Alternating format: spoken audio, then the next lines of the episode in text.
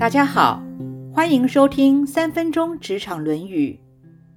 企业总有世代交替的接班问题，就算在平时，也会有需要遴选出高阶主管的时候。当自己被选为接班人，或者是握有大权的高阶主管时，需要注意些什么呢？第一，当自己要挑选重要主管的时候，要公平合理，唯才是用。当握有巨大权力的时候，私心往往也会跟着茁壮。内举是可以不必亲的，但还是要选贤与能，适才适所才好。英国诗人雪莱说：“自私自利之心，就是没有知识和错误认识的产物。”第二，不要刚愎自用，要听得进其他主管的意见。歌德说：“你缺少了谦虚，说明你也缺少了一定的见识。”对于有才能的人要重用，不要让他们抱怨自己得不到重用，进而引起相互对立或者产生不信任的危机。权力有着迷人的糖衣。权力也容易让人变得飘飘然。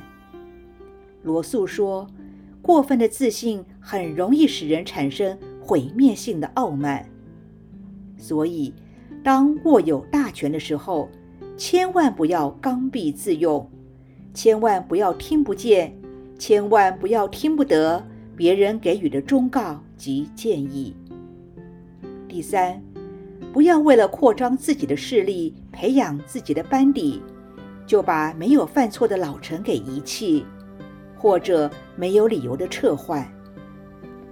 资深员工的存在，除了可以是经验传承外，也意味着这家公司是值得付出自己的青春岁月。除此之外，也可以彰显新领导人的胸襟与气度。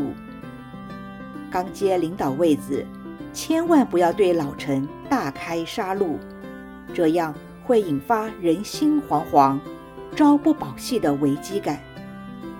第四，不要苛求每一个人完美无缺，要允许别人犯错，并且给予别人改正的机会。世界上本来就没有完美，每一个人的才能。也不尽相同。五个指头长短不一，也各有不同的功能。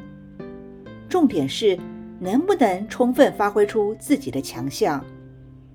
过度苛责是一种暴力的行为，不仅不要对别人，也不要拿来对自己，否则只会生活在痛苦之中。柏拉图说。衡量一个人的价值，就看他拥有权力时的所作所为。